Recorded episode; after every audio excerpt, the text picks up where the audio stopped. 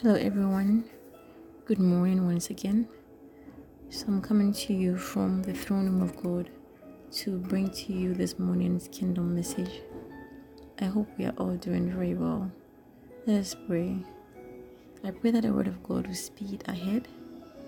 I pray that God's word will be honored wherever it goes in the mighty name of Jesus Christ. I pray that God will accompany His word with His Holy Spirit with power and with conviction. In Jesus' mighty name, I pray with thanksgiving. Amen. Okay, so um, the next element of love that would treat is the element of um, the consciousness of a sent one. So the chief husband had or always lived with the consciousness of a sent one. Jesus was always of the view that there was someone who had sent him so this made him very careful and particular of the things that he did. He didn't just say or do whatever he wanted. Okay. When you read the book of Luke, chapter 4, verse 43, it says that, But he said to them, I must preach the good news of the kingdom of God to the other towns as well, for I was sent for this purpose. Okay, so he was always of the view that, he always lived with that consciousness that someone had sent him. Okay. Now, even when the chief husband was raised from the dead, he did not permit anyone to touch him until he had gone to present himself to the Father. When you read the book of John, chapter 20, verse 17, it says that Jesus said to her, Do not cling to me, for I have not yet ascended to the Father. Okay, he says, Do not yet cling to me because he wanted to go and show himself to the Father in the state in which he was raised up from the dead. Just to go and present himself to his Father to see the Father say, I have risen. So I come to you first. Okay, so that was just how it was. So he lived without consciousness. He wasn't just living for himself. He didn't have the title of Ordineho. No, Jesus lived for God. He knew that there was someone that he had to like be accountable to okay. Now when you when you read um um john chapter 8 okay verse 12 jesus says that i am the light of the world. If you follow me you won't have to walk in darkness because you have that great light that leads to life. So if husbands will be able to just walk in the light they will be he will be able to lead them to life. Now because jesus had this knowledge he knew how to conduct himself as one who would give an account someday this knowledge governed his life on earth, and the life was worth emulating indeed. Now, I want to establish a point, and please um, bear with me. I'm going to establish a point, so come along with me gradually. It's going to be um, going to take quite some time, but just um, take some time to just listen to me. So, I want to start from the book of Genesis, chapter 2, verse 2. It says that God rested. God rested from all the work he had done. Readers will later find out that the work God did was declarations or utterances. God rested from all the work he had done, but then you realize that the work that they're talking about that God did were just declarations or utterances. And God said, and God said, and God said. And when he finished, when they finished saying and God said, they said that he rested from all the work. So all the work were declarations or utterances. That was how God worked. He worked by declarations and utterances. Now, in verse 4 of chapter 2, note this. It says, The Lord God, okay, the Lord God, and not God, the Lord God now comes in to make the spoken word flesh. He does this by forming man of the dust of the ground. The Lord God is the word that is always manifested. Jesus Christ is the word made flesh. He is the one who always manifests God's spoken word into flesh, according to John chapter 1, verse 1. Now, Jesus Christ is the word God used, and Jesus Christ later manifested himself in the form of flesh, just as he manifests all things. Okay, now when you read Hebrews chapter 1, verse 10, it reads, In the beginning, Lord.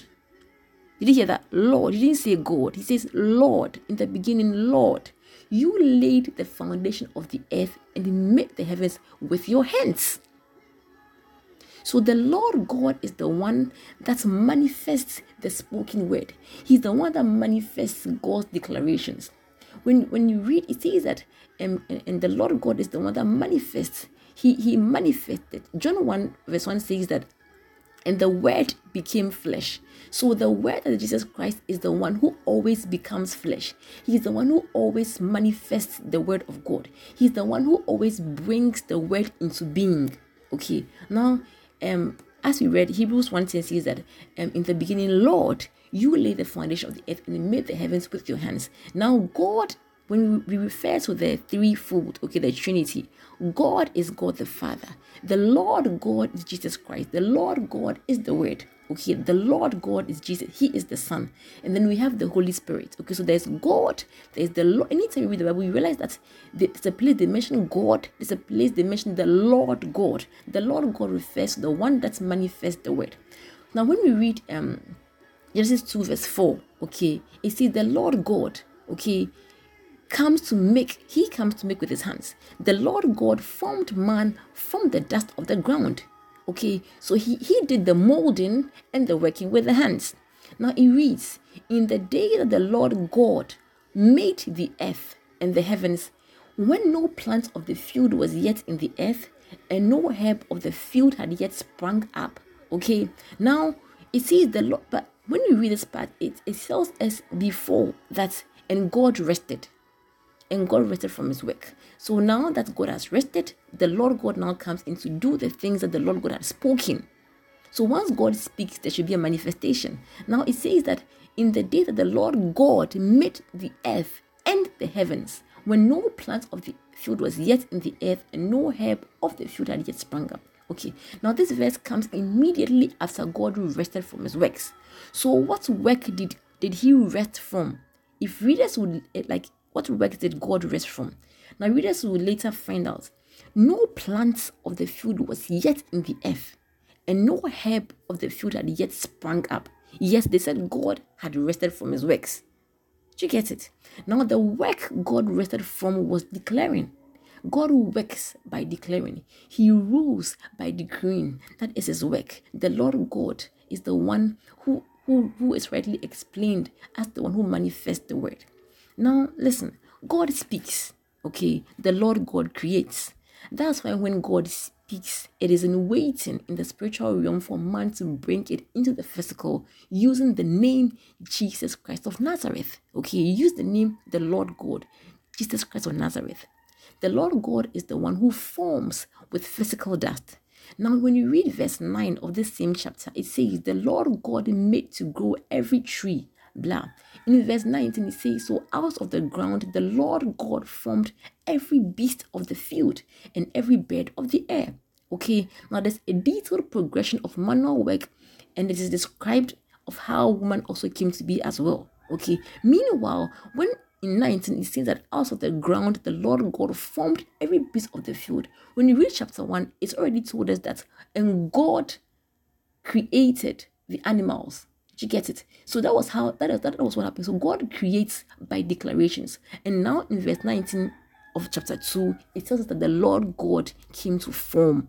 You understand? Okay. Now the Lord God never speaks or declares. Jesus doesn't speak. It is God who uses the word to speak. Jesus Christ only does what he is what he hears. Jesus Christ never speaks or declares. The Lord God never speaks or declares, he only does what he has heard. In John 8 28, he says, I do nothing on my own authority, but speak thus as the Father has taught me. In verse 38, he says, I speak of what I have seen with my Father. Then again in verse 26, he says, I declare to you what I have heard from him. So he only creates what God has declared, he only does what God has spoken to him in teaching his disciples, you would realize that his disciples, like he taught them how to pray. And then he gave man the power to create to when he came back to earth. He said, You will ask in my name. Okay, now the power to create is now with man. Okay, when he was leaving the earth as a man, who was leaving the earth, he gave the power for man to create. And he gave it through the name. He said, You will ask in my name. So the name Jesus Christ, that is the power we have now. That is the power to create. And we create based on the word we have heard. You don't just go about and create something without the word. The power to create is not with man. So we are called to follow the light of the world so that we don't walk in darkness. We are called to pray into being what God has spoken. The power to create is not to create strange things, but what God has spoken. And God said, okay, hence the need to pray His will for our prayers to be answered. So, husband, follow this light so that you do not stumble. Live with the consciousness that you will give an account to God just as the Lord God did. Remember what he told Mary that after he had shown himself to the Father, he would meet them in Galilee.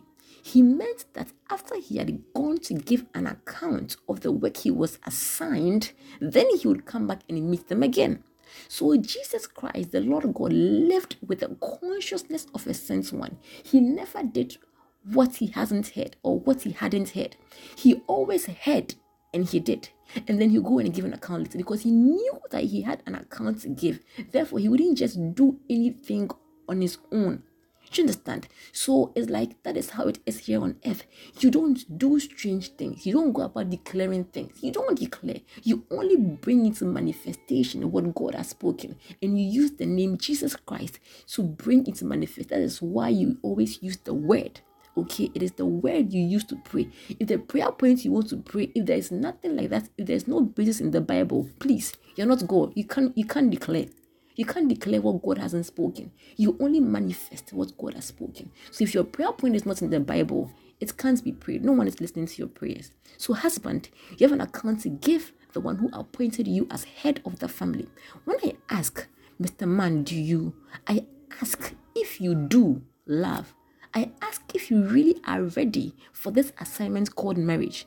This morning, the question is Are you ready to give an account of your leadership over the wife and the children God gave you? Are you ready to give an account of your government?